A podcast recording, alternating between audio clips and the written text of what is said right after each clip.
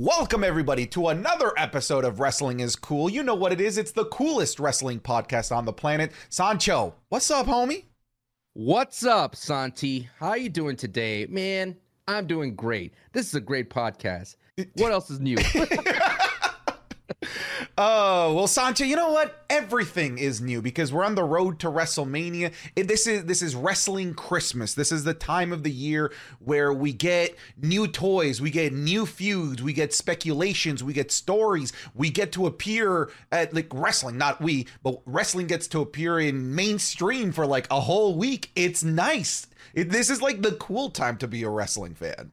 It's like Arsenio Hall all over again with Macho Man showing up. You Remember that time? No, I don't. Ah, you don't? Oh, dude, it's a good it's a good interview. You should check it out. Macho Man appears on the Arsenio Hall show. You know that show? Ooh, ooh, ooh, ooh, ooh. Remember that? no, I no. You're Are you're you literally serious? you're talking to Arsenio Hall. What is Arsenio Hall? What is that? You don't know who Arsenio Hall is? Is that like a location, like a like a like a big wedding venue, Arsenio Hall? I we need to move on. I don't want to derail us that hard. Welcome to the Arsenio Hall episode. This is all we're gonna talk about. Sancho, I've got a little game for you. okay. I've been digging these little games that we've been doing at the beginning of the show, really to get the juices flowing, get the the audio listeners and getting the the viewers of the podcast, you know, really engaged. What's up? Let- Let's call this the, the gorilla position. The go, I like that. Oh, Sancho, yeah. this is a little game that I like to call is this a movie plot or a WWE plot? Easy. I'm a movie buff and I watch wrestling. All right, are you ready? I got I got 5 for you. All right. All right. A man and a demon see a therapist and eventually become best friends. It's Team Hell No, baby. That Let's is go. Steve Hell no. Well done. Okay, I thought I started off with an Ah. easy one. Well done. Okay, okay. Yeah, okay. yeah, yeah, yeah. All right, all right. Uh, Hero suffers a severe hand injury from his evil father and also has the hots for his own sister. I was gonna say, does is the hand birth from an old lady? No, no, no, no. Just a hand injury. okay, hand injury. Uh, movie plot. Hit me. Okay, do you know what movie? Uh, no. It's Star Wars. Oh, okay. Yeah, Yeah. hand injury. All right. Yeah, right, yeah, yeah. right, Darth Vader cutting up the hand. Luke has the hots for his own sister. Hey, hey, hey! No spoilers, please. Fair. Okay. Wow. Okay. From what is that? From 1970? Whatever. We're moving on. Man from Spain buries a man from Texas alive. Oh, that has to be uh uh WWE plot. Are you sure? Yeah, sure. Oh yeah. Final answer. It is. Yeah. a lot of people don't know this. Kane was born in Spain. Isn't that weird? Isn't that weird? They, Yeah. Eh, eh, I guess because I guess so. Here in the states, you can't be a president if you're born outside the country. No, he was born in a military base, so he actually can. be- oh, okay. Yeah, No, military wait, bases are military bases count as American soil, I guess, and you can still be an American president. You Canadians and your smartness. Yeah, how do I know that and you don't? Pay attention to your own country. You don't know Arsenio Hall. Next question. Um, a regular everyday man is given the powers of God for a week. Oh, it's Bruce Almighty, baby. Out, out of boy. Come on, Bill- man. I'll come next time. I'll come with uh, with some harder ones. I just I figured you know let's let's just come. I didn't know you were such a big movie nerd. I'm a big movie nerd. Billionaire discovers that his secret heir to his fortune is a magical leprechaun. Lupin a word yes, sir. That is a horn, Swoggle, and Vince how, McMahon. how how can we get away with this? Like, do people understand that sometimes WWE just takes a right turn out of nowhere, and you're just gonna like, yeah, yeah, you know? You know what was the biggest travesty though was not naming Chad Gable Kurt Angle's son. Like that would have na- eh, that would have fixed so many problems with Chad Gable today if only they just stuck with that versus Jordan. Yeah, I, I- it's definitely one of those things that we can look back on with with the power of hindsight. You know, Yeah. it's super 2020. Like it was right there. Right, dude, right you there. had it right there. And obviously, it sucks that Jason Jordan ended up having that neck injury. And Jason Jordan was starting to come in on his own as like this annoying, um, Mhm. want to do good or heal, but Yep. isn't that good of a good do gooder. He was starting to cook, but of course, that neck injury really de- derailed everything, which obviously sucks. All right, I'll, I'll come back next week with some better. eh, Maybe I'll do like, is this a Mexican telenovela or is this a Oh, WWE plot? That would be much harder. That'd be harder. That That'd would be way for sure. harder. But yeah, that uh, uh, Vince McMahon and magical leprechaun storyline. Do you think that we're going to get some sort of not necessarily magical leprechaun, but let's call it a magical leprechaun storyline to explain the Cody Rhodes plot hole as to why he decided to give uh, the Rock his his spot because that was that was a to fill a plot hole. The whole you know the illegitimate son storyline of Vince McMahon, and then we also had what was the other big plot hole? The anonymous Raw general manager. Who did it end up being? A magical leprechaun. Do you think that this is going to be the doings of a magical leprechaun? This plot hole. Are they ever going to explain it? You th- you said you talk about movies, and I think about the movie Leprechaun. You remember that? with Yo, of course. Davis? Yeah. Oh my God! There goes a, a leprechaun in the hood. I mean, there's just so many right left the fact that that exists is so wild to me. Leprechaun in It's the so hood. wild. I think Ice T's in that movie.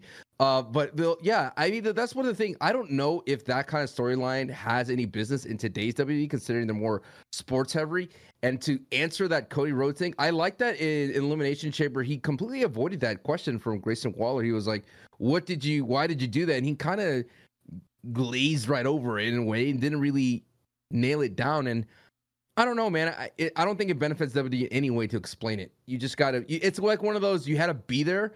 And I think as time goes on, when it's like 20 years down the road, it's not going to be in the packages. They're not going to put it in, and we're just going to be like, oh yeah, he was he was always going to challenge The Rock and always Yeah, Rock slapped Reigns. him. Of course, this all makes of sense, right? They're definitely going to skip over over what happened in, in that particular episode of Friday Night SmackDown. I'm with you, uh, folks. Welcome to Wrestling is Cool, coolest wrestling podcast on the planet. There are several ways that you might be listening to this. You might be on YouTube. You might be on free audio services because we are on Spotify. Sancho, we're like the 42nd biggest wrestling podcast on Spotify. I don't know if you knew that. I just randomly decided to take a look at Spotify charts and like we're moving up. Coming for for Chris Van Vliet. We're yeah, we're coming for you. We're coming for you and your good looks. Together, combined, we equal one of you. All right, Maybe All right? half, man. That guy's so maybe, handsome. Maybe, maybe half, maybe half. and at the same time, we're close to entering the Rumble, baby. We're close. We're that close. We're dude. getting there. We're getting there. Um, but you could also be listening to this on Patreon. And if you are, you're likely listening to this three days earlier than everyone else. So if you do want to have access to that, go check out patreon.com slash SantiZap. The link will be wherever it is that links go in whichever platform it is that you are listening and or watching on. Go check it out. There's more content over there. And we just started the Wrestling is Cool gaming segment as well, where Sancho and eventually me as well uh, is currently playing through some older WWE video games to, to showcase what those 90s babies had to go through. Oh yeah, and also look at I'm gonna play other games besides WWE that are wrestling, and I, I picked this up because I've been going retro uh, video game shopping. Look at this bad boy, Oh my god. backyard wrestling. Don't try this at home on the PlayStation 2. Right, audio Is that rated M? A rated It M wrestling rated game? M, dude. I'm going to definitely try this out, and because it's rated M, that means it has to be on Patreon. Oh, You know I mean, we don't want to get demonetized, so you got to come over to the Patreon. It says dozens of weapons at your disposal. Jackass meets the squared circle in America's backyard. Isn't that kind of wild that backyard wrestling is like a thing that happened in the culture of North America? Yeah, yeah, yeah. Did you see And that that- uh, that insane clip of a young Sammy Guevara jumping from his roof onto just a single mattress doing a swanton? No, I never seen. Dude, it is but that- horrifying. It's not even like a king size mattress. He jumps from his roof to like a twin size mattress. In in any any ounce of misdirection and he's dead. But he's Sammy Guevara. So he's good. He's a superhero. Wrestlers are superheroes, man. Did you see when Sammy uh, accidentally landed on Jeff Hardy? I did. Oh Yeah, man, that's scary. I feel Uh, bad. You know, I feel, I feel bad for Sammy because he feel course. legitimately felt he was just that's his hero. yeah, That's yeah, like yeah. that's like if I swanton you on accident. You know. Is- yeah, it happens on a regular basis. You know, we're hitting we're hitting moves on each other, swantons. Could you legit hit a swanton if you if you if you tried? life on the line, yeah, I could hit a swanton. Like I'm an athletic dude. Like you, you've seen me. I'm a big guy, but I'm an athletic dude. I'm an athletic dude. Played sports all my life. You know, you give me, you give me three days of practice, I could hit a swanton. I could. It's just, it's a half flip. It's not even a full one. It's just leaning over and falling over. You're, I could do a swanton, 100. percent I would pay to see that. Shooting star press. No. You don't think so? no, no, I've that's seen- have you seen Brock Lesnar try uh, one?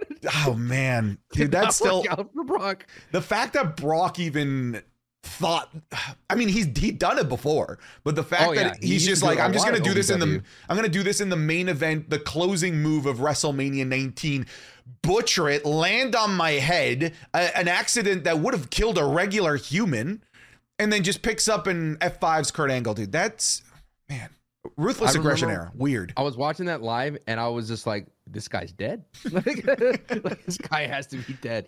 Good times. Good times. All right. Well, we're going to be talking a little bit about Elimination Chamber. There's a couple topics that we want to hit on as well. But, you know, we won't spend too too much time reviewing the show because, you know, we don't want to date this. We we want you to be able to watch this a couple months down the line as well if you want to. You did a review. Yeah. I did a review on my TikTok. We're talking about the takeaways for the Sancho West uh, wrestling TikTok. But you know, at the end of the day, I think we need we have to we have to some discrepancies. Okay, I, I would have to tell you this. Let's just let's just get it out of the way. You know, let's address the elephant in the room. All right. Oh, you want to start that way? Yeah, I want to start that All way. right. All right. You want to get angry at each other. That's fine.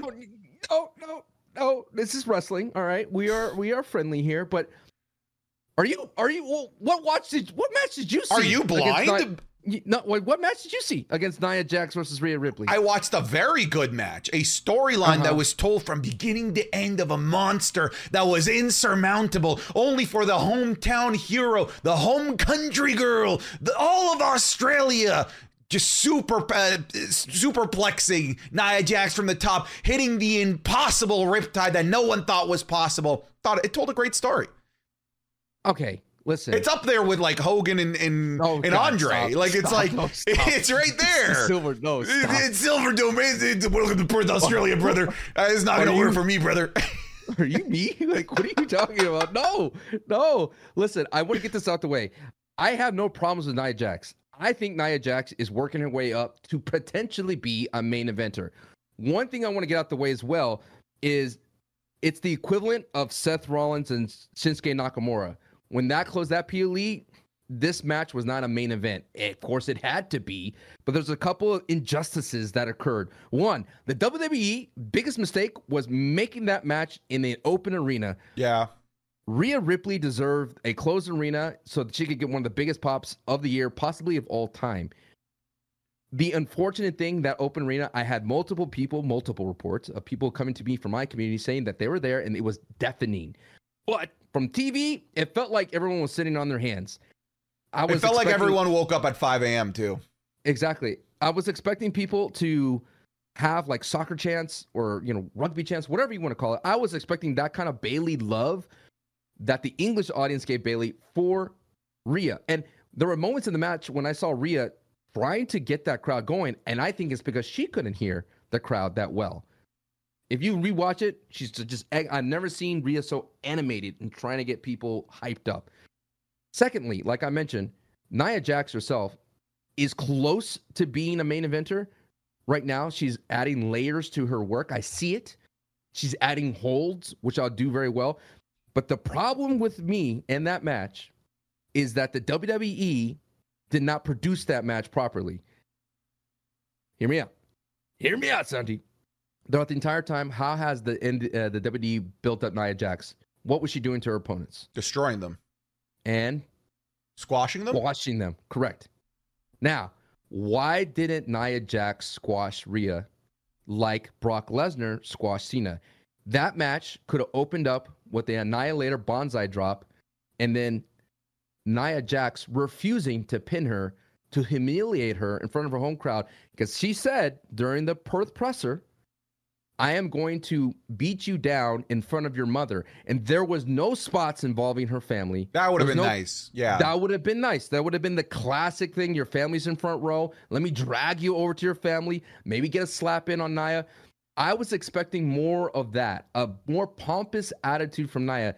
Granted, there was a couple of little little hiccups here and there. I think their chemistry of Nia Jax being dominant against a body type like Rhea Ripley is not hundred percent there. It's will get there, but all those factors that I mentioned was probably making it not the best match of the night for me. It it, it could have been better, and it was on the cusp of it. But I would have liked to see Rhea work from the bottom after being annihilated from the very jump. And the main thing, and I know some of y'all out there with me, is that match did not create any doubt in your mind. Santi, did you believe Rhea was going to lose at any point? I'm not No. trying to change your opinion. No, no, no.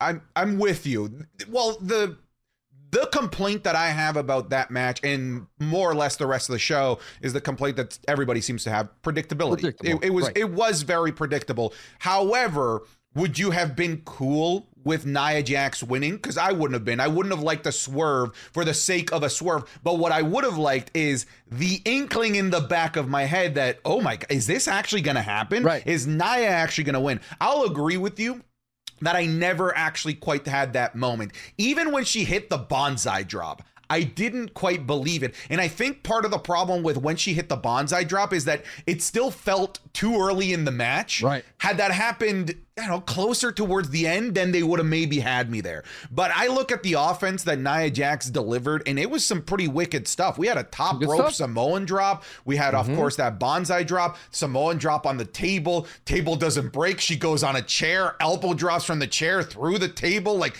damn, okay. And then we had this, of course, great uh, superplex, the riptide. I feel like it just it as a match. I think it was very good, and it was one of Nia Jax's better matches that I've seen. But the lack of I, I guess excitement from the acoustics of the arena to the people watching at home the um i think the maybe ill-timed choreography of when nia jax was dominating Rhea ripley I would have liked a little domination more towards the end to make us believe that nia jax Yeah. was going to win i would have liked a little bit more of that crowd work from nia jax um, because I That's don't true. feel like we we saw enough of that. I mean, she was public enemy number one, and I just don't think that she was playing the crowd enough. And obviously, an A plus would have been had she played Rhea's family, that because they were literally right there, front Right there. row. Rhea's sister looks exactly like Rhea Ripley. It's actually kind of funky. It's just like a smaller version of her. But as a match, did it deliver? I do think that it delivered on a show that didn't really have a main event standout worthy match. This was still the best match to possibly close. Cause I don't know, like, do you really end the show with, I don't know, the celebration of a number one contender? No, you're right. I, I like as I said, I agree with you. But this was the problem of Shinsuke versus Seth Rollins. They had that same thing. Even though Seth Rollins had that super Rollins moment where he's getting buried by chairs, he's getting hit by everything underneath the sun. It still had that same thing because you had no doubt that Nakamura was going to win. You knew Seth Rollins would be the super Seth and he would prevail. It's the same thing with Rhea here. There was no doubt. There's so many options that Nia Jax could do. That's what I love about a heel is they have everything underneath the sun to do something. Handcuff Rhea, put Rhea in a count out situation, throw her somewhere where she can't get up. Treat treat Rhea like Roman Reigns, where you bury her underneath a, a table or Yeah. something. There, there's just so many options that they could have explored. In the the match itself, like I said, it was Nia's best work, and you said that as well. And she's adding a lot of wrinkles. If people are paying attention and not dismissing Nia when she shows up on the screen, she's doing very safe leg drops. She's doing uh, That look stretches nasty, might I add. that look nasty. She's doing stretches. She's doing some work on the outside. The the only thing that's missing is I want to see her be more nastier and more heely and and create more of that stigma that she will do anything and everything to win. There's not that yet. There is not that yet. But you mentioned if if Nia Jax hit a second bonsai drop, I would think, oh my god, this is this is it. No one's ever survived two bonsai drops, and let alone one. Granted, that kick out was I was like, okay, Yeah, I mean, that basically stood up. Like the sequence of that was actually pretty awesome because that was the table spot right into the Right. bonsai drop, but it was just so early on that like May- may- it yeah. didn't sell me. It just didn't maybe hit a, a bonsai drop on the outside, like a little bit something different, you know? Yeah.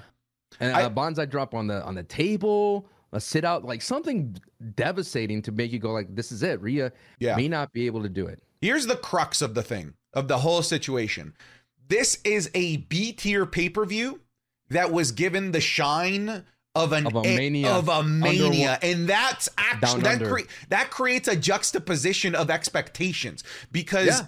this, if it had it been treated like Backlash Puerto Rico, that's a Yep. B tier pay per view, but because of the WWE's recognition did not go put this in a giant baseball stadium in Puerto Rico because they got some of those. Just put this in an enclosed arena. Yes, it was a B pay per view, but the the hype that the hype that happened in the show was multiplied a thousandfold because of the arena, because of the enclosed yep. nature. I feel had they done this at a 15,000 enclosed arena in Perth, Australia, I feel like a lot of the problems that that people have with the crowd would have completely dissipated. And not only would we not be complaining about the crowd the crowd would have enhanced the show like the Puerto Rican crowd did for Backlash. Cuz if you think about it Backlash wasn't that great like in terms of like main event. Also kind of like a ugh, weird main event that that maybe shouldn't have been the main event. Um but the hype for the the hometown boy in Bad Bunny was so deafening, and I would have liked to see that for for Rhea Ripley as well. And I do think that the venue worked against it. It also created these false expectations of like, look at this all in like stadium. Look at this has to be WrestleMania, uh, WrestleMania type when it's only four matches and it's eh, and it's a show that can't have surprises. It just it can't because it's it's the final pit stop to WrestleMania. If you throw swerves at Elimination Chamber I, you you have very little time to unravel those swerves to give us a mania buildup, a mania feud. So that's why it was predictable. I was expecting predictability, and predictability isn't necessarily bad either. Like for example, I was expecting Drew to win, but were you expecting the Logan Paul brass knuckles?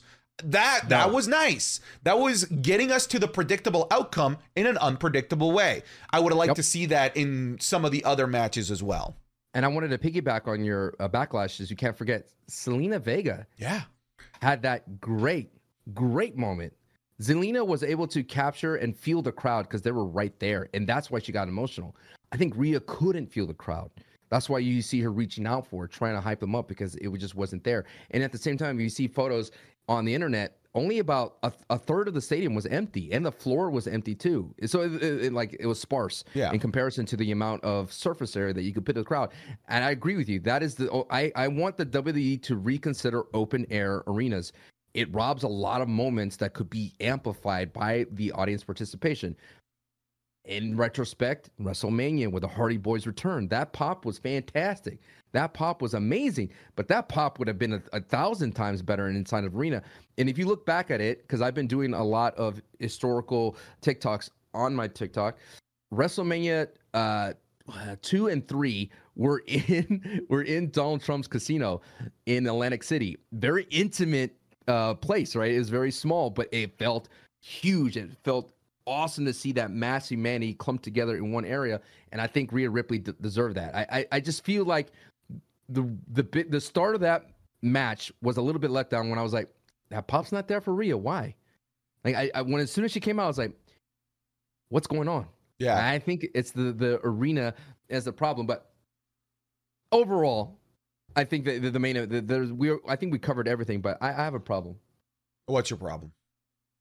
Listen, there needs to be justice for LA Knight. The man had double back to back B. Let me tell you something, AJ Styles, aka AJ Stacks, all you most petty fool that flew all the way across to Australia, that went through customs, that checked in, that probably saw a koala there two, went to see a kangaroo, avoided all those scary spiders, went to Sydney, probably saw an opera, all of a sudden decided to walk himself into elimination chamber. I don't know for what. The frequent flyer miles to get that first class treatment on that long flight to walk into the chamber to stop LA Knight from winning. LA Knight had it done.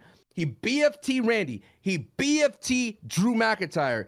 It was his chamber to win. And once again, Santi, once again, the everyday man, the hardest working in the business, gets screwed. And I called it he's going to get screwed.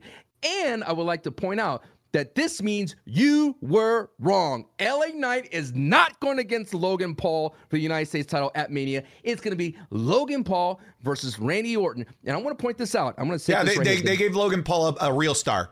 I want to say this right here and right now. LA Knight could go a year without the title and he will be okay. What about two? What about three? What about four? Because it's looking that way.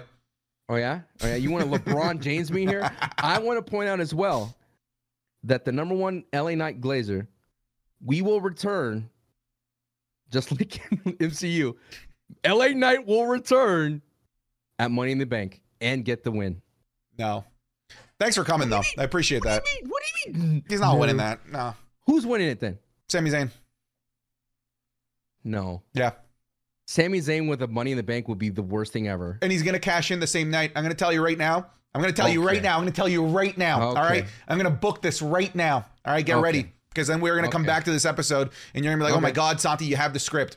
Because Damian Priest times runs out to cash in at elimination at uh, this upcoming Money in the Bank. He's going to cash in successfully at Money in the Bank. Only for earlier on in the night, Sami Zayn, who won the Money in the Bank, to instantly cash in on Damian Priest. It's gonna happen. Damian Priest gets his, his moment in the shine for 35 seconds, only for Sami Zayn to steal it from him. Something that Damian Priest we just would never see coming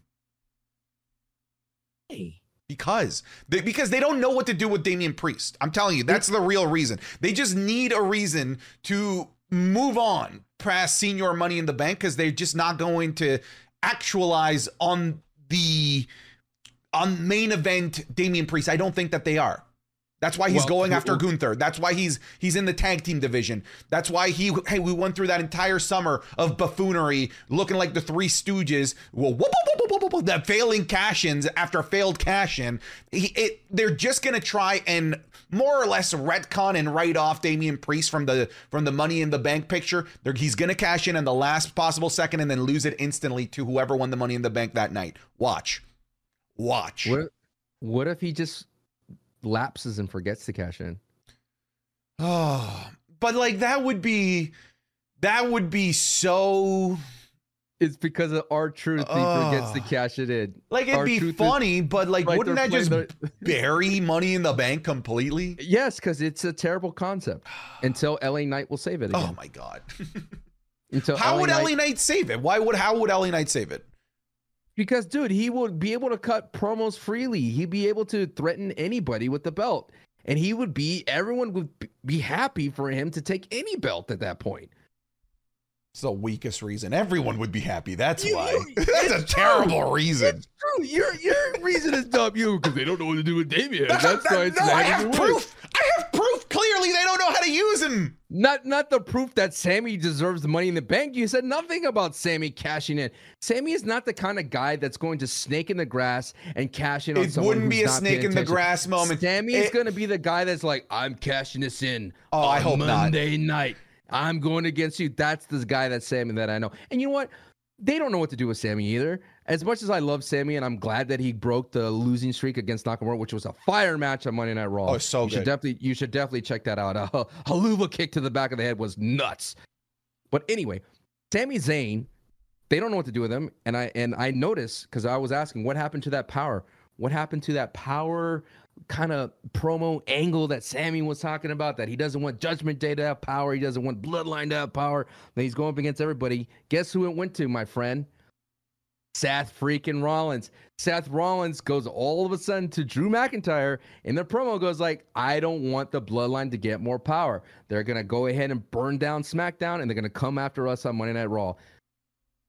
There's where it went. There's your power power struggle wrestler in the WWE. It's Seth Rollins, which I will accept because I don't like the visionary, the Messiah, the architect. Seth freaking Rollins is the worst thing ever. Do you think that they're gearing us up for an Avengers Assemble moment? Because even Drew McIntyre sort of seemed on board with what with what Seth Rollins was saying. Because Drew No. McIntyre might be the most hilarious heel in professional wrestling right now. Because his dude, his gimmick is that he just he's just right. He just tells the truth, which is such a refreshing gimmick for a heel. Because it's so true. Because he's like, dude, why are you doing that? Like, just be on Monday Night Raw, be the champion, hang out over here. And why are you fighting the bloodline? Just come hang out with me, which is like so true. And I feel like that, like, even when Seth Rollins was cutting that promo about how he doesn't want the bloodline to eventually come after Drew, come after Rob, I thought even Drew was was kind of buying it, and even Drew might uh, join in on this Avengers Assemble moment. You know, Captain Drew on your right. Nah, nah, nah. You, can't play on the recorder? I can't, play on play it on the recorder? I do have it right here, but Maybe for next time, I'll have that ready. Maybe you try. Just try. Real, real quick. Real quick. Oh God. Okay. Ladies and gentlemen, this is SantiZap playing the Avengers themes on the recorder. I can't hear anything. But he's playing. It. it's like a dog whistle in my ear. I don't know, dude. That's the, Okay. that, that might go down as the worst podcast segment of all time. the mic's can't even pick it up. Trust me, it was terrible. All right, listen. I don't buy that Drew is going to join. I think it is. I agree with you. I want to call this is my new name for Drew.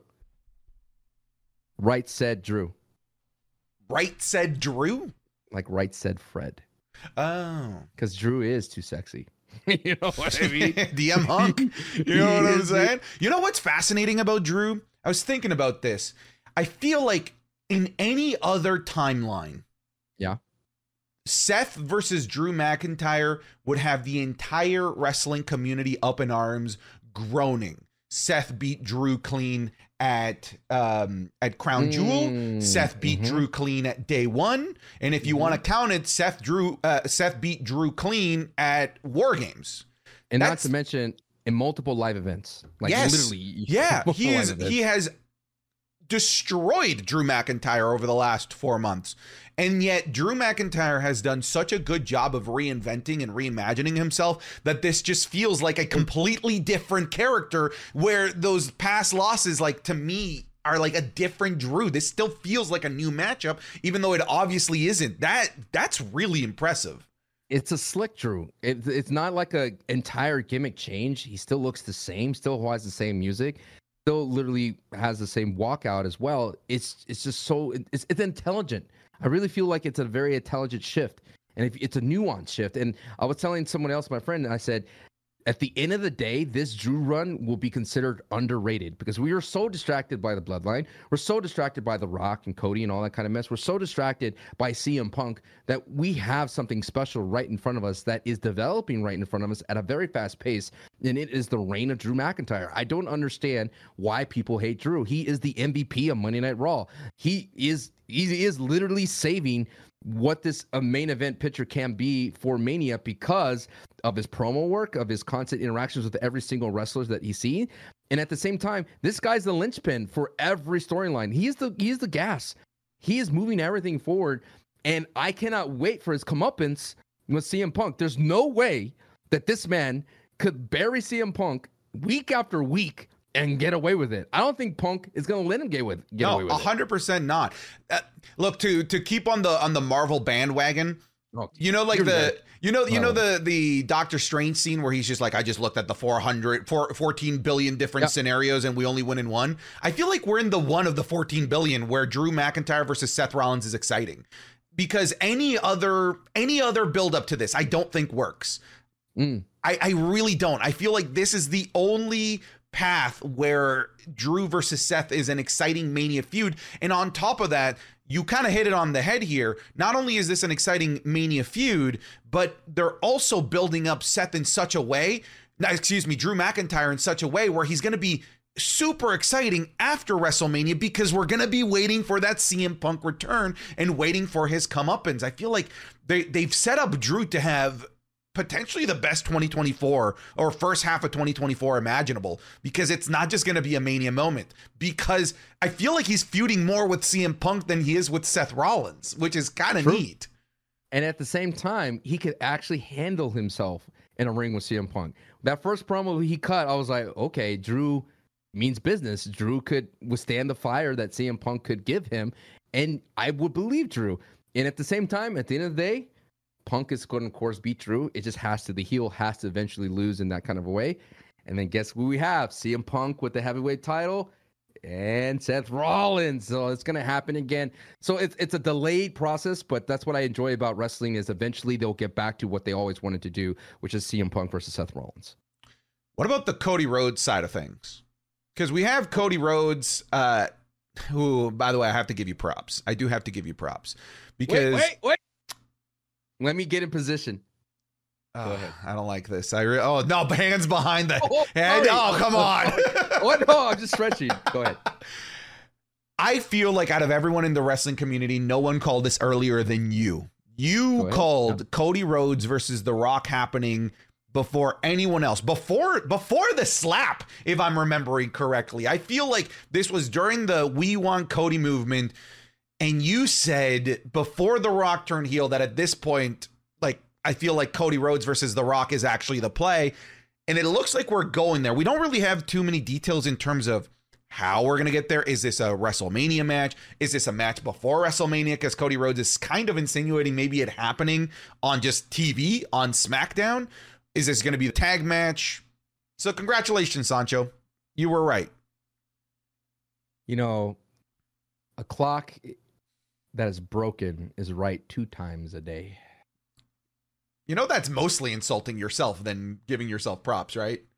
Yeah, but you know, when it's right, I gotta relish it. You know, I want the the wrestling community to know that Sancho West is here. Sancho West is making waves. Sancho West is grinding, and before you know it, we are on the road to Sancho Mania. That's right. Before you know it, you'll see me on your For You page. Before you know it, I'll get the followers from the big wrestlers. You think Weezy Blonde is going to be the only one that's going to have a sign? You think Weezy's going to have the followers from Chelsea Green and then that's going to be awesome? And then Santi Zap's going to have the follow from Randy Orton? No. We are here in the era of Sancho Mania, okay? And if you're on board, I want you to write in the comments down below Sancho Mania is here. But no, dude, it just, listen, I'm not clairvoyant. I'm not like Miss Cleo, another old head reference. I just just logically makes sense. Dude. What do you think our audience is? Like 80 years olds? Well, if they know Arsenio Hall, then we, we definitely will know. we will definitely know. No, but it was logical, dude. Like literally, you had the entire world for like a whole weekend say, "We want Rock, we want Cody." It just, how can you ignore that? And then at the same time, Roman Reigns clearly has taken a back seat a little bit in this feud. And it just makes more sense. The Rock versus Cody will put on a better match than Rock versus Roman. Rock versus Roman is like a novel. It's going to be one of those slow burns. It's going to have a long build up, a lot of talking, a lot of yakking between Roman and Rock. And I'm going to I'll be all for it. If it was a cinematic match like the Boneyard match, it'd be cinema. It'd be like an Oscar worthy performance between both competitors.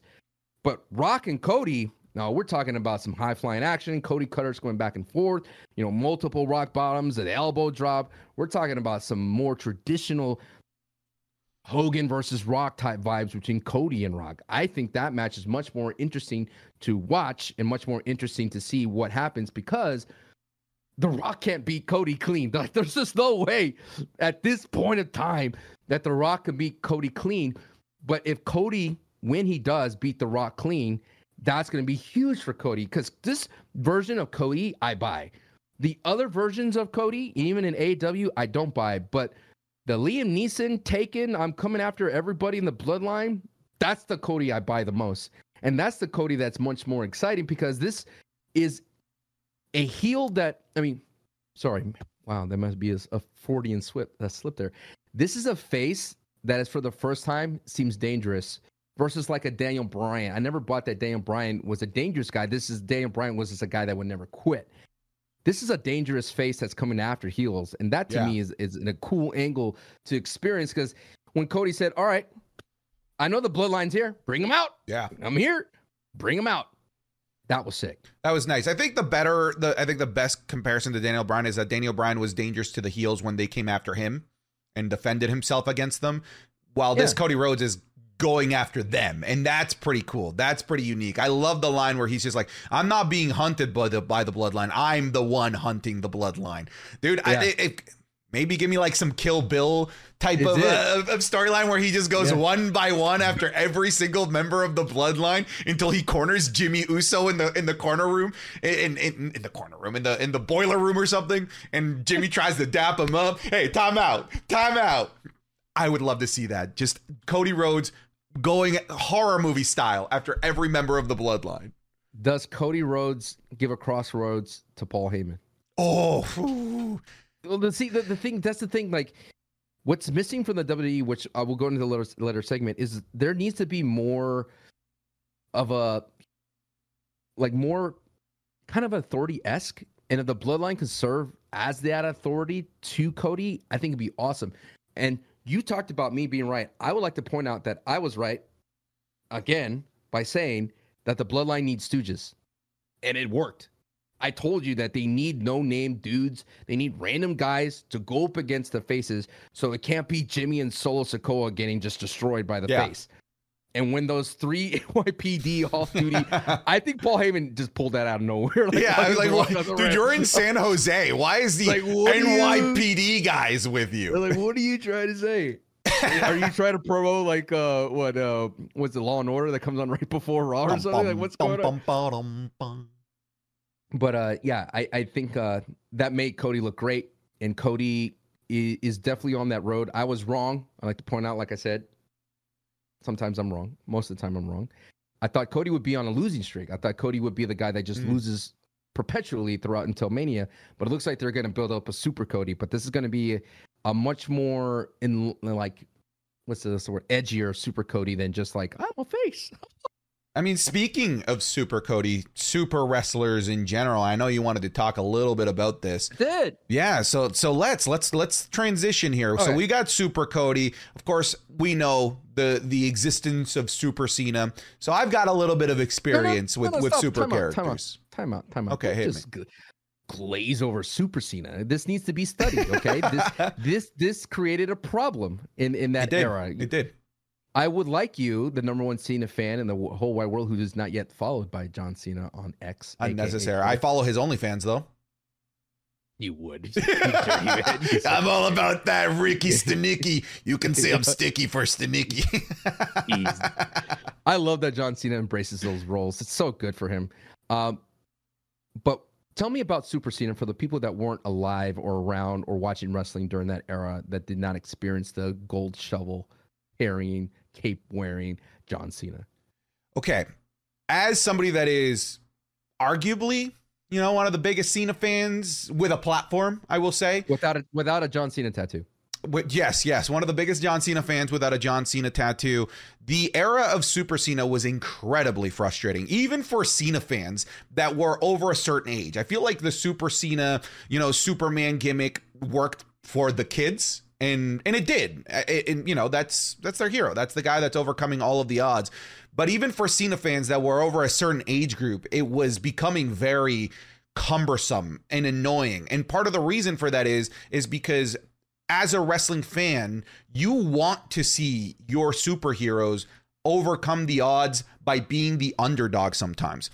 Because you aren't, you know, it's not brave to be to put yourself in a situation where you're always the top dog. It's brave to be in a situation where you're in danger, where you can lose, where you can get destroyed. Super Cena to me was never brave in that traditional sense because he always went in as this his theme song says, the franchise.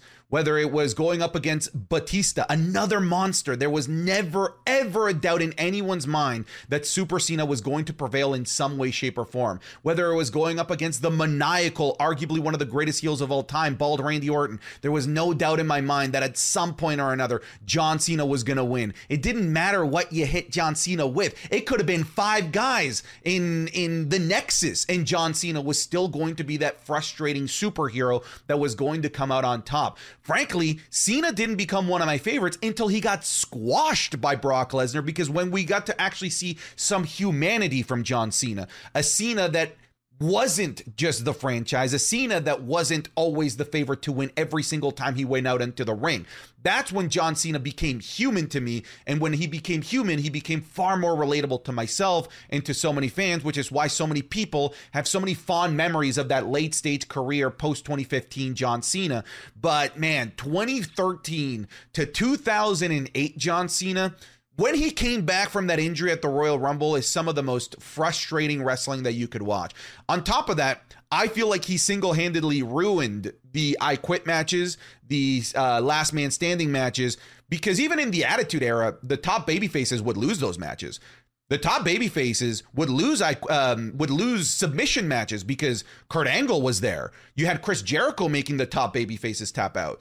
But then the John Cena era came along, and now all of a sudden you were a weak bitch boy if you tapped out to anybody as a top babyface. Because John Cena just didn't tap out. And even as somebody that was such a huge John Cena fan, I would have liked to see those moments of of levity, those moments of realism, those moments of humanity from John Cena during the Super Cena run. It's frustrating.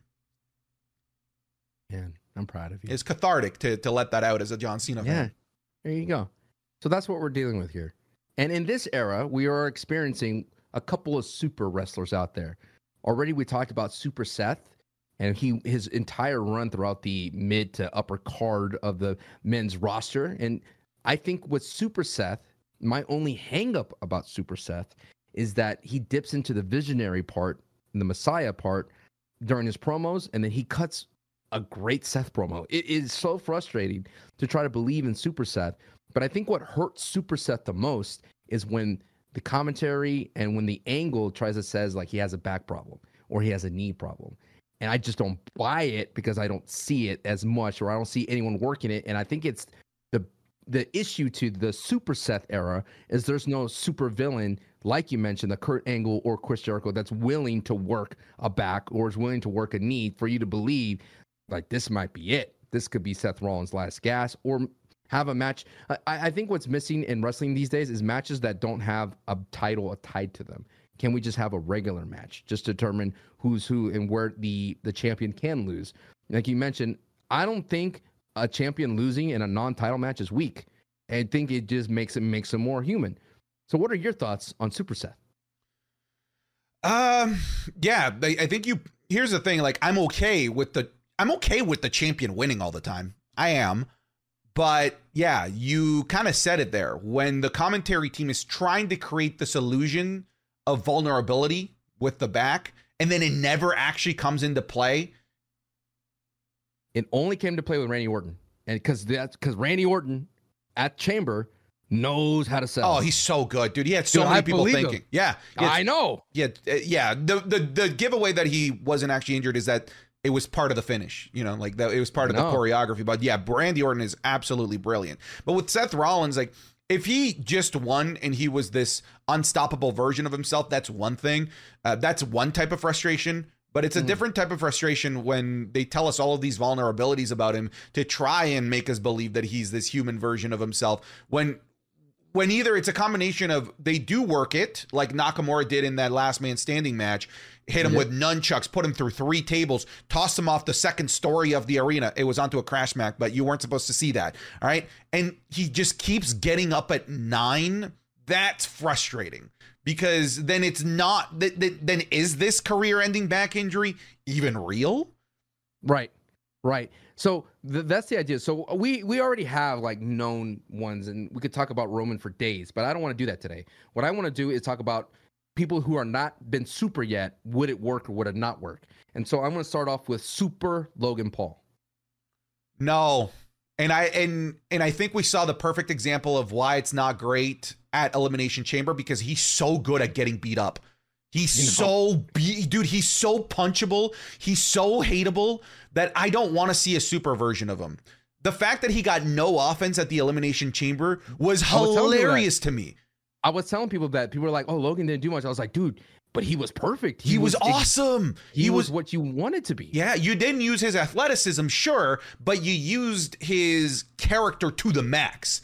That right. was that was impeccable character work at 120 miles an hour from Logan Paul. It was brilliant stuff. So Super Logan Paul, I don't like it. I I, I like this punchability, this I don't like know. The, he's not like okay, I, I'm gonna say this name. He is like the Joker, where the Joker is fine with getting beaten up, and that's what you want. Mm-hmm. Like the Joker's fine with losing, but that's what we love about the Joker is yeah. that he just keeps coming back. Yeah, yeah, yeah, yeah. I think that's good. He's good. Crazy enough to keep going. I like that. All right. Super Tiffy time. Super Tiffany Stratton. Oh man. I think it's almost the same reason as Logan Paul. No, I, dude. Dude, Tiffy, she's a dude. Oh, she's so good. She's here's the thing, man. Like you, all right. I'm, I'm gonna I'm gonna right. I'm gonna little bro you. Okay. You didn't watch NXT. Fine. You didn't watch NXT. You didn't get to see. You didn't get to see. Yeah, you. Do. I don't need to. I, you, why? I saw it at Chamber. I saw the greatness at Chamber. That's all I needed, and yeah, I'm in. But you didn't see the other half. You know, you didn't see Tiffany Stratton losing a feud where she was punished by having to clean a horse stable for an entire episode of NXT. Her in her, you know, full top LA wear trying to clean a horse stable. It's good stuff. She can she can be a great, you know, beaten down heel as well. I want to mm. see that version of Tiffany Stratton where she's put where the rich girl because that was her original gimmick, Daddy's rich girl. Um, mm. they apparently they just couldn't find a daddy to play that role, which is interesting. So she was just someone's rich girl. That's a little bit of NXT lore for you in case you didn't know. Um, who would you have had as the as the rich daddy? Who, who would you have had as the rich daddy of Tiffany Stratton? Hear me out. Please. Just give me a second. Don't freak out when I say his name. Jinder Mahal. I, I oh, so you're you're going the sugar daddy route. Yeah, uh. if she's only with him, he's not a good looking dude. Come what? On. The Maharaja? Nah, he's That's a, I know, but dude, think about the heat Jinder would get. you would get so much heat. Dude, he would get like Rhea Ripley times 10 with Dom because Tiffany Stratton's with him. And Tiffany just like eats it up. and just have have Tiffany Stratton have like the Louis Vuittons, like the crazy spending sprees, and then always being with and then but but here goes the little nuanced little turn she hates Jinder. Like when the camera's bang, where like Jinder's like turned around, she's like, "I hate you." Like get out of my face. Like very rude to him. So then people sympathize for gender. Like oh, Jinder, she's not after your, the sugar yeah, daddy. yeah, yeah. She's not after your heart, brother. She's after your money, brother. She's a gold digger. Oh, dude, come on, dude. This is what wrestling is missing these days. Thank you. Anyways, um, because I've seen the how great she is as a vulnerable character, I don't like the idea of Super Tiffany Stratton. Mm, Mm, okay. Okay. What about respect, you? Respect. you? You you like the you like the idea of a super tiffy. I do. Okay. I do because she she has she's a, the athleticism and mm. she can do it. She's not just like a heel that relies on cheap tactics. Correct. Yeah, she's she a beast. Can. She's a beast. She's a beast, and she is. I think the ability and her athleticism could put her in a variety of different scenarios where she could beat people. Her agility and the her move set could support a super version of Tiffany Stratton if she added a submission hold, I think that would definitely amplify the the kind of like the tool set for her. All right, next person I have. Are you ready? Hit me. Super Ivar. I mean, I get like I'm down for it because he's got this. He's got the look to be uh, the super heel, right? The super monster. Ivar stumbles upon a black blood pool. Oh, and he takes a little dip in it, and he comes out super Ivar, like yeah, like Venom Ivar. yeah, and then the thing about his instead of him like he could wear his Viking outfit, but make it be all symbiotic, you know, symbiote, you know, just black, and then it's just oh. Oh, you dude, know, you know what, sick, though? dude? That would be sick as a um, as like, like those one off like the when like yeah. when the fiend would come out or yeah, the yeah, demon Finn Balor. If it was like Black Tar Pool Ivar, That'd yeah. be kind of sick. That'd Dude. be kind of sick. You'd be like, oh, it doesn't talk. Maybe it has uh, white people, you know, uh, contacts mm-hmm. make them look very spooky looking. And this dude just destroys. I'm talking about super destroys people and then he hits Doomsaults like three times and then pins him. Is there is there like some sort of Viking lore about that? Like uh, like some sort of like super pool like that? Like the because I know there's the Batman one, the yeah, the Lazarus green one, the Lazarus pit. I was curious yeah. if there was something and maybe maybe the Lazarus pit was created off of some sort of Viking oh, lore. I'm oh, curious. Yeah. yeah. Give give him give him a, another wrestler and make him be his tag team and make him be Loki. Why not? Ooh. Why not? Why not? Come sure. On. some fun with it. All right. That's my say. Is there any other super wrestlers you have that is not a super wrestler before we move on? Uh, super R-Truth. What would that look like? Oh my god. Would it would would this be look the way I would see something like a super R-Truth is do you remember the I cannot remember her name. But again, mm-hmm. we keep going back to the superhero movies. The character from uh, Deadpool 2 that never oh, did anything, strike. but she was so Domino. lucky that everything Domino. just went her way. Domino? Yeah, okay. Yeah, yeah, yeah. If it was that version of R-Truth where he just consistently won every single match through some sort of lucky series of events, I'd be mm-hmm. down for that for that uh, super R-Truth. How how dare you, sir, reach into the Marvel side when the one and only Bo Dallas is there. McMahon who went 14 and 0 and won by a lot of lucky circumstances, falling on top of people and all this kind of thing. But yeah, I'll buy it. I'll buy it. Okay. I'll buy Super R-Truth because He's already doing super things by himself without even doing anything because this man is about to create another brand. This man's about to create the number one most selling T-shirt instantly. This man's b- created a faction just by saying Regeneration X. I'm all in on Regeneration X. Give me everything. I, I'm in for that as well. Re Regeneration X. Now, and then and then, and then uh, who is the Miz? Because clearly you have Triple H and HBK already in Gargano and Ciampa, but who's the Miz? Is he going to be the road, Road dog? Dogg? Probably. Yeah. Here's the thing. At one point or another, we're going to need Regeneration X to walk by and in the background, and then it zooms into them. It's Triple H and Shawn Michaels.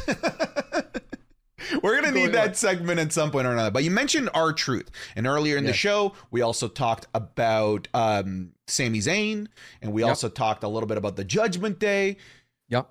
we should also talk about little guy named Chatty Daddy in this intercontinental title picture and where this is all going.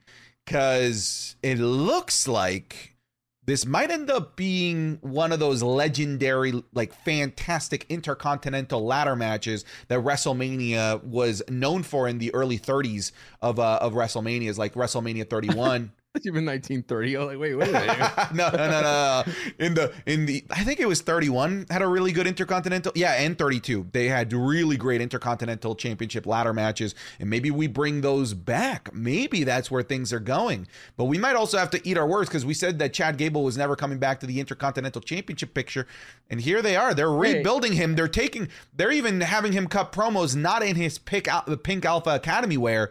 He's out there wearing suits. Hey, man, listen, don't don't buy in the vignette hype, okay? There's plenty of people like uh, you know that have that vignette hype, and that we're all hyped for to see, and then they don't do anything. It's wild to me that Chad is still in this picture, considering he's been literally off TV and been booked to oblivion forever. But hey, man, one vignette, one promo could turn you around. Which, It- by the I- way, sorry to, to to to interrupt you just for a second. We predicted that that after the Intercontinental title picture, people were like, "Oh, give it a couple weeks, he'll be right back," and we're like, "He's getting buried to Kingdom Kingdom Come," and they did, they did. They did. They completely buried him and his faction. The thing about what you have to understand, how can you take the title off of Gunther? And the only way Gunther has been winning is just in straight up matches, it feels like. If you add a gimmick to it, that'd be the only way I see Gunther loses.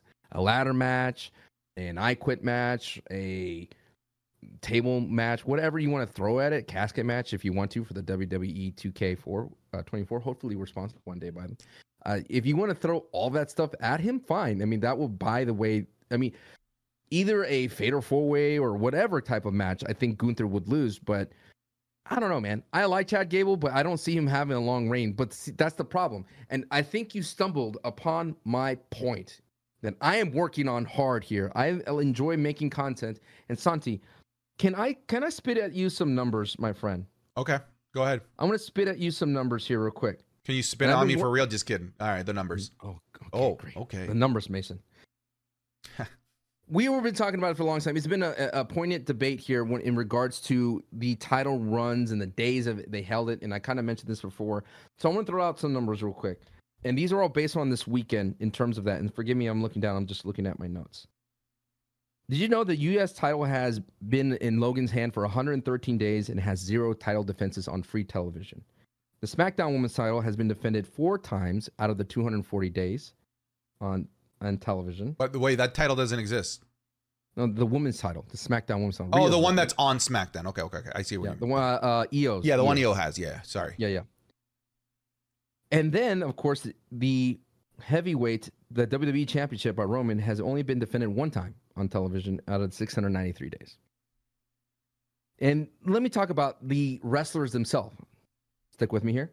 Roman Reigns has wrestled seven times on television out of the 1,000 days he's been champion. Logan has wrestled one time on television out of 113 days.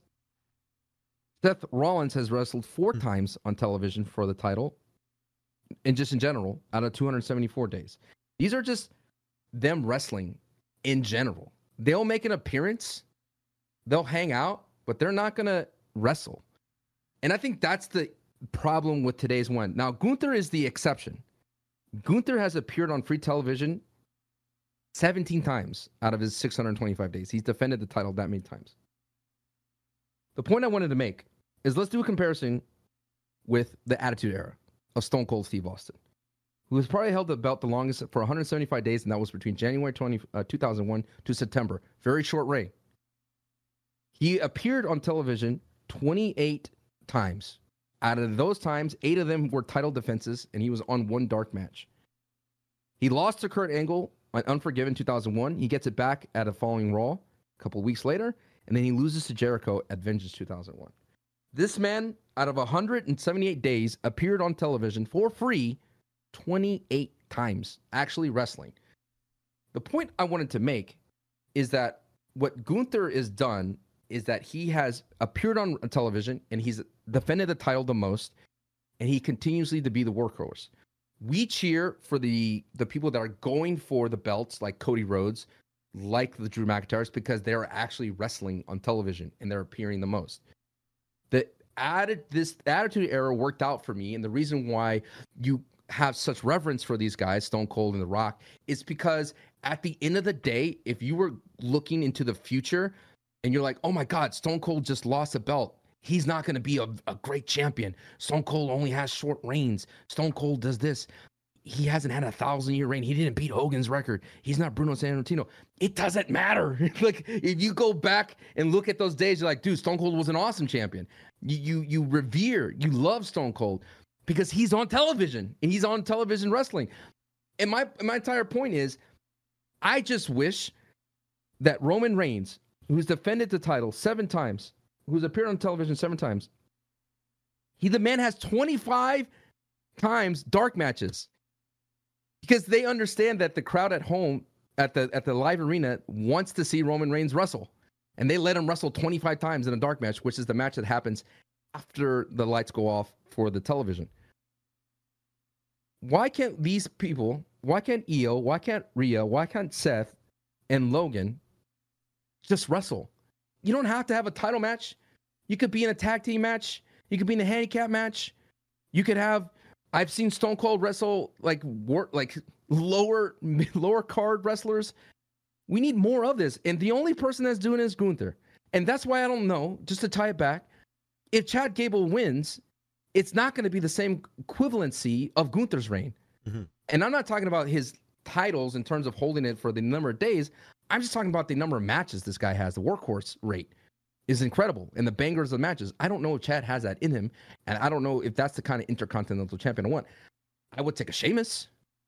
I would take another champion beyond Gable. But my point is, if you're going to win a belt, I need you to be on TV more. Mm-hmm. Yeah, I mean, for all of the faults that I said about Super Cena earlier, that would never be one. Cena was on every show, every Raw, main right. eventing, and then having the dark match like that. Like Cena was the workhorse of the WWE for a really long time there. I'm curious if maybe the the change in this is maybe.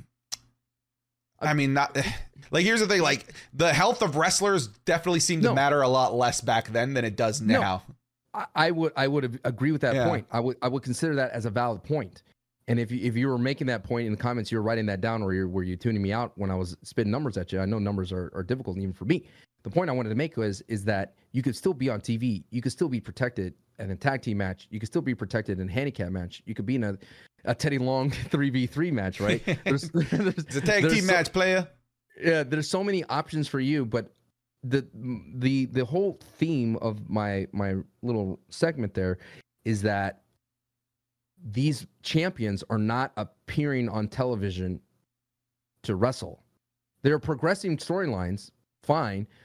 And you could argue that it's best for business because look at the numbers. They're still doing well. No one's paying attention that Romans has only defended a title, the Universal title, seven times on free television for a 1,274 day run. I like to say at the end of the day, there's no any given Monday. Any given Monday, anything could happen. That, that's not a Monday, thing anymore.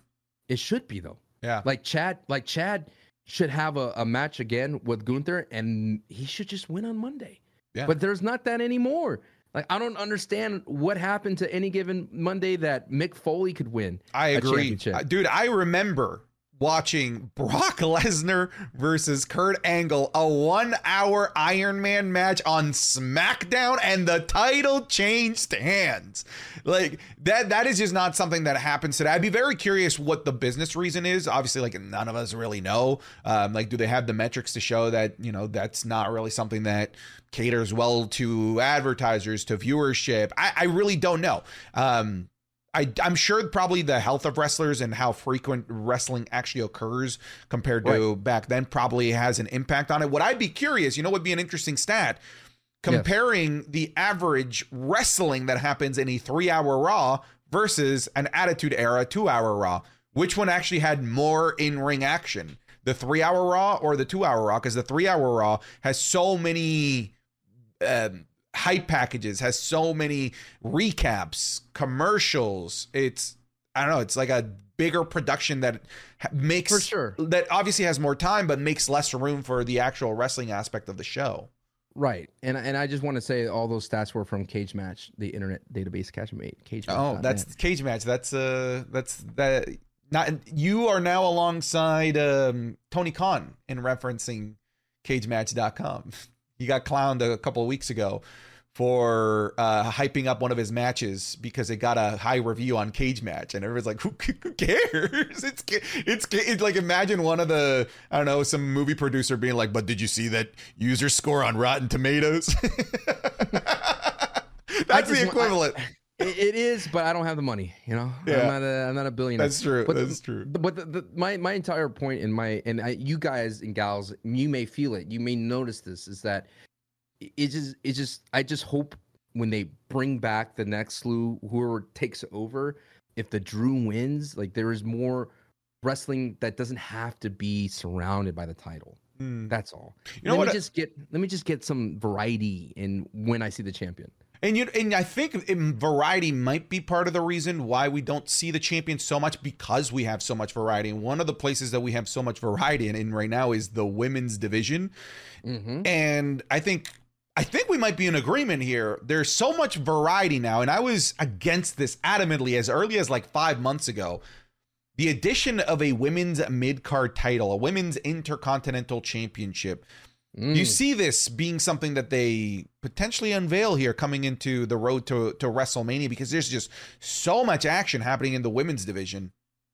I'm in a helicopter high in the sky looking down in the city and I'm seeing a traffic jam. And a lot of ladies are just not getting enough time on TV. And they're all being just smashed together into the tag team division. And they need to do something quickly or all of a sudden these women are going to get stagnant and they're going to go off to other promotions and they're going to have a better you know uh, career like a TNA or AEW. Well, maybe not AEW, but TNA type of thing, right? These women are phenomenal. They're working great. Hey, come on, man. AEW has been downhill since Jade Cargill left. Okay, well, women's division for sure. Yeah, the women's the women's division for yes. sure. By the way, I would love to see a, a super Jade Cargill. Oh my! I feel goodness. like that we didn't even bring that one up because that's like a default going to happen. It's, it's like a default. Yes, please please. But no, the, I agree with you that there needs to be intercon- uh, intercontinental champion for the women because they deserve it. And the mid card of that women's division is now reaching the heights of the men's mid card. And you want to see all the the women that don't have title. Just go ahead and look at the chamber. All those women could easily be intercontinental champion easily, and we would not have any problems. Maybe people would have problems with Becky Lynch, but I'm so happy that they're rebuilding that Becky Lynch feud properly. Please give us more Becky Lynch against Dom because that was hilarious. That was awesome. That's what I want to see. My question for you is Santi, and for the people in the chat and the commentary down below, who do you want to be the inaugural Intercontinental Women's Champion? Okay, I'm between you, three. You want to say the answer at the same time? The first oh. one, your first answer at the same time. Ready? Okay, three, two, one. Yeah. Uh, Tiffany Stratton. Chelsea Green. Okay, so that's my second. I was between okay. Chelsea Green or Tiffany Stratton. Like that's like my two, and mm. a third for me would be one, two, three. Raquel Jade Cargill. Oh, that's much better, actually. I like that. So here's the thing: I forgot about Jade Cargill's existence because they aren't using her, but that's actually a very, very good. Um, I think another great option would be an established legend. I'm just kidding. an, an established main eventer to generate like a Bailey? Ba- Bayley. I'm sorry, this is going to get a lot of people angry. Charlotte Flair, just somebody that has pedigree in the main event scene to really announce to the world this title matters and it matters I like that. and it matters to everyone um, True. whether you're main eventer whether you're you know you're in the mid card maybe you're an up and comer maybe you're a Xia Li it matters for everyone A Gunther. no Like a- like- actually no, no, no, because like Gunther elevated that title because it matters. I felt I feel like a better answer is actually Cena with the U.S. title because Cena Okay. was was a bona fide legend, first ballot Hall of Famer, and when he came down to the U.S. title, it's like this is now for everyone. You're you're Ah. a Randy Orton of the world. You were gonna want this title. You're a Batista. you- You're gonna want this title. All of you are gonna want Mm. this. And I think Would if, you accept a Nia Jax? as an inaugural, no. Okay. Um, just because I know how much disdain that's going to create with with wrestling fans. I, as much as I think it's Mm. unnecessary, I want this title to to have to be revered, to be something that people are excited about. I just don't think that Nia Jax, as an inaugural, as an inaugural, delivers that. I didn't mean to cut you off, but what were you going to say about Cena and the U.S. title? Oh, like when when Cena became U.S. champion, like it was. um It was must see TV. It, w- it was absolutely must see TV, and I know people don't like Charlotte Flair, but if Charlotte Flair was the inaugural intercontinental women's intercontinental champion, that's telling the world that anyone could go for that title. Whether you're, it's not the mid card title; it's an important title. That's what I wanted to be seen as. It's an important title. and it should be it should be a vacated title and then have a tournament for it. Oh, that'd be awesome. Mm, oh, that'd be great. Oh, that would That'd be, be that would be fantastic. And and and it, and it should happen at Mania. The belt. That's where Agreed. you add that more pompous to it, you Agreed. know? If they were to debut it at Mania, the final at Mania, Who's, who's the final two at Mania? Oh man, honestly, okay, it's too, probably too late to do this. If- But if it was at this Mania, I'd have Jade Cargill versus Bianca Belair. You want you? A Oh lot of us wanted that God. that big money match. You have Bianca Belair playing that role of the Charlotte Flair that I said. You know, this Mhm. bona fide main eventer, Hall of Famer, done it all in the WWE, and then Jade freaking Cargill. Like you can't go wrong with either of them Yeah. being inaugural champions. You really can't. Yeah, and then you know Jade and Jade Cargill rolls up Bianca for the win. Oh no, dude, I hated that. I can't believe that they they they couldn't think of any other way to to defeat know. Bianca Belair. When they were the final three, I said there is no way either of two of these two can take out Bianca Belair. Jade Cargill's coming out. I was certain Jade was coming out. Somebody was, or maybe Tiffany was going to come back in, a la Logan Paul. Somebody is going to come into that chamber and cost Bianca Belair because she's just too much of a beast to lose to Becky Lynch or Liv Morgan. and then she loses to a roll up. That I was wild. That's a That's weird. hu- that was a that's a that's a a weird red decision. flag. It's a red flag. Yeah. Oh, wait, you wanted Jay Cargill to come out underneath the apron like the Undertaker? Yes. Shawn Michaels is the one that did it. No. no, Oh, sorry. about- and then dragging Diesel in. I know. that? Sorry, I'm thinking Shawn Michaels when he jumped into the chamber to take out Taker because he went through the railings and then kind of like a Ninja Turtle. Who are you? I'm Santi. I am Santi. Look, I, I, I completely agree with you. And just to kind of put a bow on it, I think it needs to happen and split the titles of the tag division, please. Please. That's one of the greatest takeaways for me, Av Chamber, is that Pete Dunne and Tyler Bate, which we didn't understand How and good we were did they? not foresee, they were really solid Oh. as a tag team. And they, they had some great offense and they're so unique. And I think they're going to work. I think they're going to go very far uh, if they only split the titles. There's so the same thing. There's already a traffic jam. There's a like a big car wreck on the men's tag team division. It needs to happen. And I'm going to say this before we move on to the next point.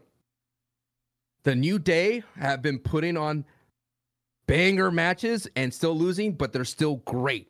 Every single match the New Day is involved in, whether it's singles, whether it's tag team, whether it's a street fight, whether it's no DQ, has been awesome. They are working their tail off, and it is a shame that Big E's not around because if Big E was around, they would be the tag team title champions. Easy. Yeah, and but they, they just have they have no gold to go after, which is a shame.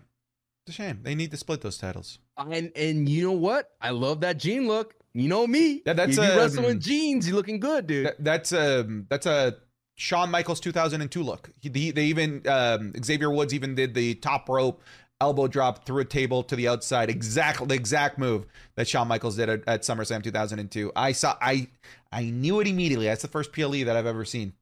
So it's it's tattooed in the back of my head. Oh, But you do have a John Cena tattoo. I don't. I see it. Do you? It's invisible. Oh, doo, doo, doo. I have an invisible uh, John Cena tramp stamp. it's it's just in the, my lower back. You can't see me. You can't see me. why do you put? Why'd you do it like that? Because that's the way you said it. You had a little like a ooh. Um, A little tippy time mind there, brother. you know, let's let's let's wrap this up. Uh, shall we get to the cool segments of the week? Yeah, sure. You have one? start? Yeah, go ahead. Yes. Be And I'm honest, because I don't have one yet. no, I I hear you'll you'll Okay. hit it. Here is who I think is cool, and I'm hoping this works. Greg Miller is cool. Ooh, WWE superstar. WWE superstar, host of the coolest show in the WWE. This is awesome. Is cool. Have you ever seen the up, up, down, down ratings things that they revealed? Yes. If you watch them, they are hilarious. There's a lot of moments that he has with AJ Styles, uh, with Drew McIntyre. With Drew McIntyre is like, "Oh, you're 6'2", you're a big fella, man. You you could really." He, Yeah. he charms Greg. Omos walking out when he hears his rating. yeah, so many great things. And at the end of one is New Day. All of a sudden, just like, like, because he always gets trounced by New Day. And one of my favorite things that happened on Kind of Funny, which if you didn't know, Santi appeared in Wrestling WrestleMania in review, in which I will my episode's coming up soon. They go into the Kind of Funny studio. Both Xavier Woods and Kofi uh, Kingston. They played him in video games and Tekken uh, for Blessing, or one of their hosts. But they go to Greg. I was like, "Are you ready to get those cheeks clap?" And it was the most funniest thing I ever heard because the way he said it, you're gonna get your cheeks clap. And it's so funny because like Greg's really good at understanding how wrestling works and how kayfabe works and really playing the heel. He really reminds me of a like he could if he would ever get called in, like ever be a valet or a manager. He could be like a Jim Cornette esque guy. I could see him with he a has the look, racket the Jim Cornette he look. He, he has the Jim Cornette look. He he has that voice, and he understands how to cut a promo. He's done it so many times. He has feuds with wrestlers already, uh, even with JBL. There, there's just so many good things going for Greg as a, a WWE superstar, and I I hope he gets his wish as a as a longtime friend of him and a fan of him. I hope he gets his wish and gets in the ring because I think all he wants to do is take a bump. Like I think that's all he wants to do. Take a pie to the face, something, because I think he deserves it. I'm gonna sneeze. Go ahead. I'm I'm 100% with you. Um I always refer to Greg Miller when people say you're going nowhere with this. You're just a mark. I'm like, first of all, all right, Greg Miller's a mark, and now he's on the WWE superstar site. All right, anything is possible. He has Yep. paved the way for marks all around the world in Canada, Timbuktu, down in Chile, in in Indonesia. Wrestling marks can make something out of themselves. And Greg Miller is that North Star now that all marks are following, where he's been hit with with a guitar by what by Jeff Jarrett, Oh, feuded oh, with, with Lord. JBL. This man's done it all he- as a mark. He took that guitar hit like a champ. it was nasty. He took off his glasses first, which I thought was funny. But that that that that just really it just shows you that I think if if you keep at it and you have which I understand and you you could hear it from multiple wrestlers is that the WWE wants you to make a name for yourself somewhere else. If you could do that and bring it into the WWE, they're more than willing to bring you in. So that's what we're doing here, man.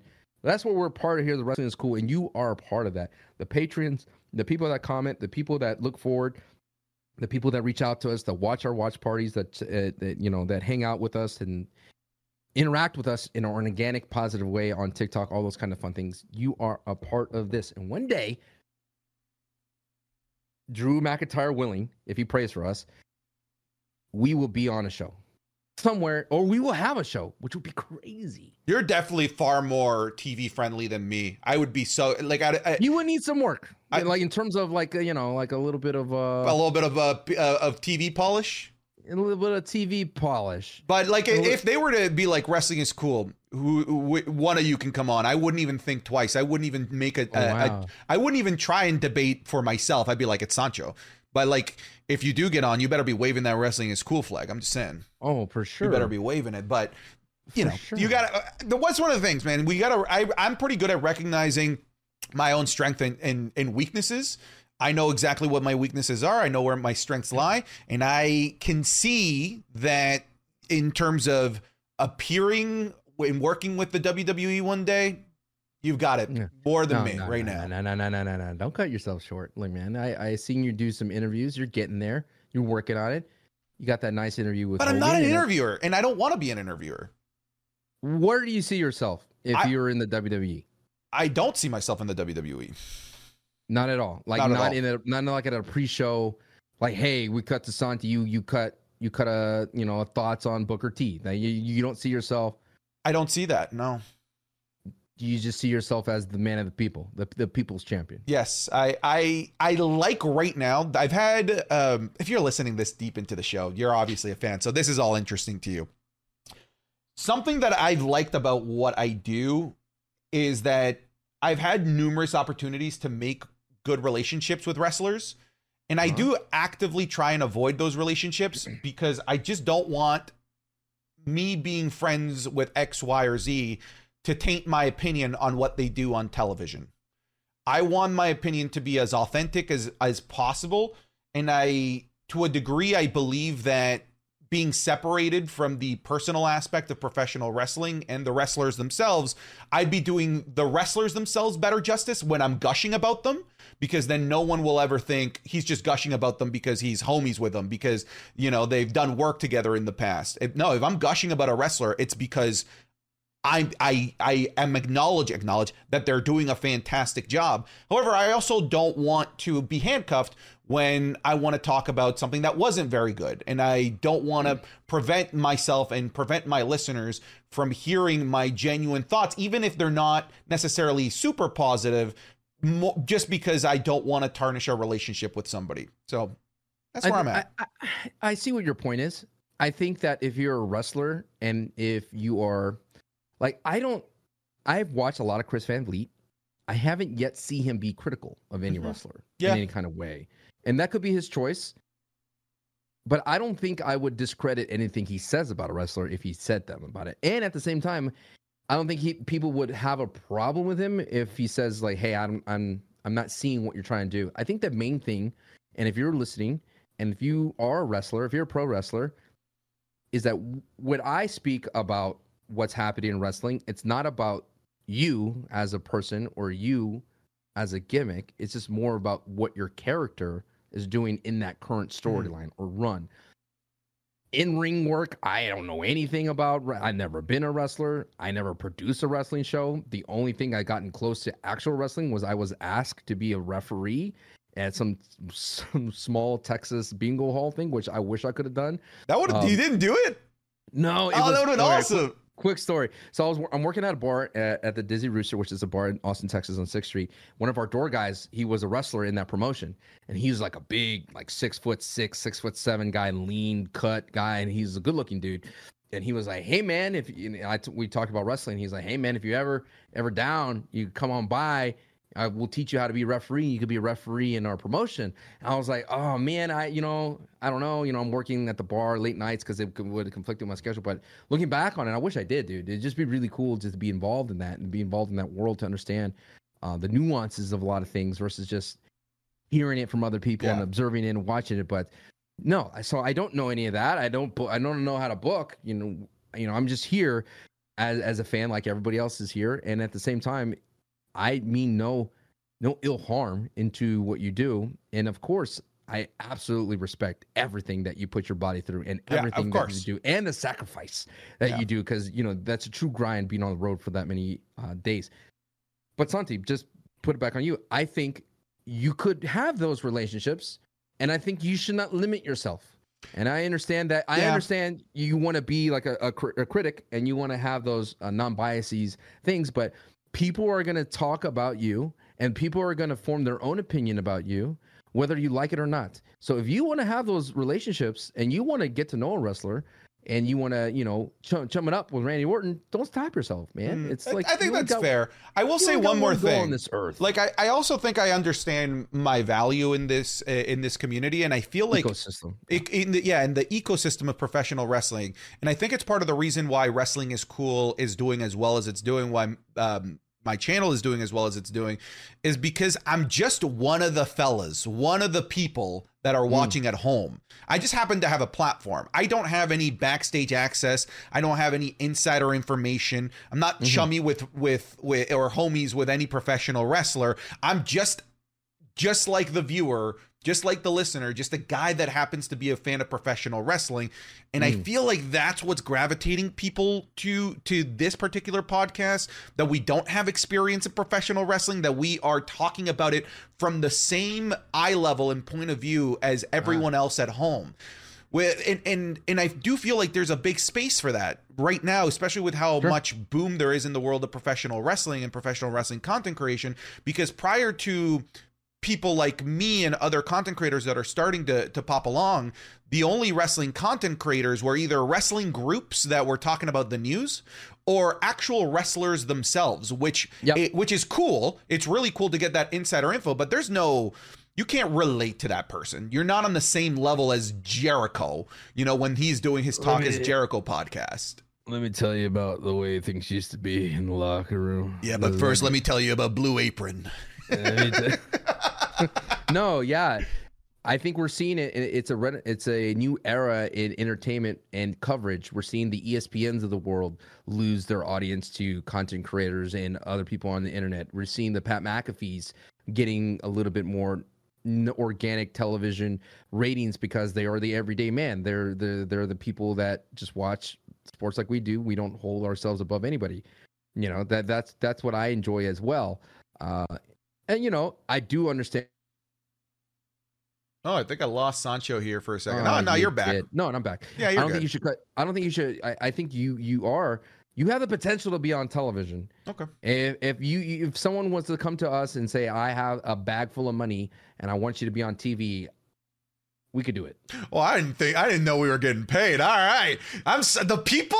I don't care about the people. There's a bag, I didn't know there was a bag here. money, money, money, money, money. Oh man, the million dollar man. good stuff. Yeah, man. I I I. Here's what I've always said about my uh, about myself and what I do, and it it. I, I, I can be wrong. I and and it's very well It's that okay I very wrong. well that I am. Um, okay I value more critic uh, excuse me uh user reviews of restaurants than i do the reviews from uh, food savants Ah. i value movie reviews from the average joe on youtube that's talking about the movie he just saw than you know ign or or some you know critique uh, critique website or Mm, anything like that Mm, mm, mm. I value the the opinion of the person that is actually having to pay to have access to the content that we are all wanting to see. I value the opinion of the person that does that isn't being paid to review that thing. It's just a, it feels like a, a bit more authentic, and I could be wrong. I, I think I it, there is a world where maybe I can maintain that while still having those uh, deeper professional relationships. yeah, But right now, I I, know that's my value. I know that's what I provide. I see that. I think there will be a day that we could add pro wrestlers into this podcast and maintain that Yeah. home style cooking and just be up front. Be like, hey, Cody, what's going on with the plot hole? you know what I mean? you know what though? You know what I've always what what I have envisioned as a as a fun type of interviewer. Like if I were hmm. to go to any of these events and I'd have access to to to do those Like like three four minute interviews with wrestlers at like a two K Yeah, show or anything. like a triumph dog thing. Yeah. go Sure, I would love to prior to the cameras rolling, being like, "Hey, listen, what I want is to try and conduct a professional interview, but I would love for you to just be in character the whole time. Like, I, I, I don't want to ruin the illusion for the viewer. I want to maintain the illusion of what's going on in on screen, even Yes. in this interview. You know, if I'm if if I'm talking to Solo Sikoa. You know, and I and I ask him about what his favorite ice cream is. I want him to be brooding. I love uh, vanilla and almonds. Mm. Ah, thumb out. You know, I I I'd like to to. I think that'd be kind of a a, a neat What's angle for fa- interviewing. what's what's your favorite fairy tale, Solo Sikoa? Thumbelina. I don't I don't like any stories. I don't want to see them finished. Dun dun dun dun dun dun. so I, I highly recommend watching Greg Miller in those up up down down stuff if you if you know what I'm talking about because he does that perfectly, Mhm, perfectly.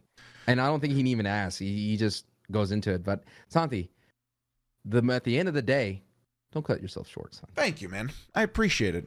I think we should finish it there. I feel like uh I know like I, we haven't done my cool thing of the week, but it's just not gonna. Uh, let's do it super quick. It was about it was about you, It was about me. Santi.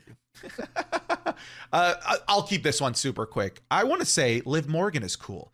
I feel like Oh, she, she's great. I feel like since she's come back, don't you feel like her moveset has become a little bit more crafty, a little bit more smart, a little Yes. bit more maybe understanding that there's other, these other women that are so much bigger and stronger than her. So she's finding ways to leverage her brains as opposed to trying to just go ha- blow for blow with these with these other monsters of the division which is even though I didn't like it I think it suits her well that she beat Bianca with a roll up I think that's pretty neat I think it's pretty neat that she was the one that elimin that she got crafty, got smart, hit an oblivion on the on the side of the ring against uh, um, against Jade Cargill, so somebody who was would have been impossible to eliminate, but the craftiness of Liv Morgan Tiffy. got in there. You talking about Tiffy? What about Tiffy? You said Jade. No, she eliminated. No, sorry, I'm talking Rumble now. She eliminated Jade Ah. Cargill from the Rumble Oh yeah, yeah, yeah. yeah, um, yeah, by hitting the oblivion to the side, and yeah, then yeah, yeah. Got it, got it, Jade got just it. sort of with you now. rolled out because of I it. was, I was like, she wasn't in the chamber. Yeah. no, I hear you. I hear you. I just like that she's come back, maybe understanding. Um, and again, I'm I'm I'm just seeing this as a viewer. I don't actually know the nuances of the in-ring performance or anything like that. It's just what I'm seeing from home. I'm seeing somebody that understands the limitations of the fact that she's much smaller and and shorter than some of these other bigger than life characters that are around her and she's having to find different ways to win as opposed to trying to just meet them in the middle of the ring and having a traditional fighting fighting match or Right. wrestling match. No, I, I totally see that. I think she's like the Alexa. She's doing like Alexa Bliss a little bit. Alexa Bliss was a little bit crafty with Mhm. her heel work and crafty with her moveset. And I think it's definitely added value to her because now she's standing out as a unique talent. Yeah. And I think it adds a little longevity to her. We've seen that, you know, turnbuckle sunset flip power bomb that she's adding. So that adds a little bit more power to her. Kind of like a squirrel girl. We want to continue the Marvel type of thing. She is definitely going to be a I'm sorry, you made move- that up. Squirrel girl? Look it up. Look it up, Dumbo. Look it up, Dumbo. Squirrel girl. That's so Look it fake. up, Dumbo. All right. Look it up. It Fun fact, um Yes. there is a in my hometown of St. Thomas, Ontario, in case you didn't know. That sounds that sounds like a fake town, but go ahead. Oh, it's gonna sound even more fake. Uh, when it when you roll into the town, there isn't just a "Welcome to St. Thomas" sign. There's a big elephant statue because Dumbo, you know the the the, the Disney elephant, uh, was based off a real life circus elephant from the Chicago circus named Jumbo, Jumbo the elephant, and they were doing a touring circus. The Chicago circus was in St. Thomas, and um, he got run over by a train in St. Thomas. We killed. Wow. Wow. Dumbo way Jumbo. To end, way to end the show on a downbeat.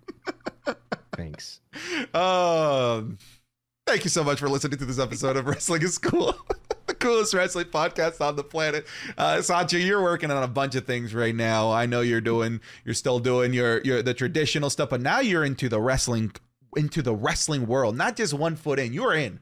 So tell I'm us, in. what are you working in?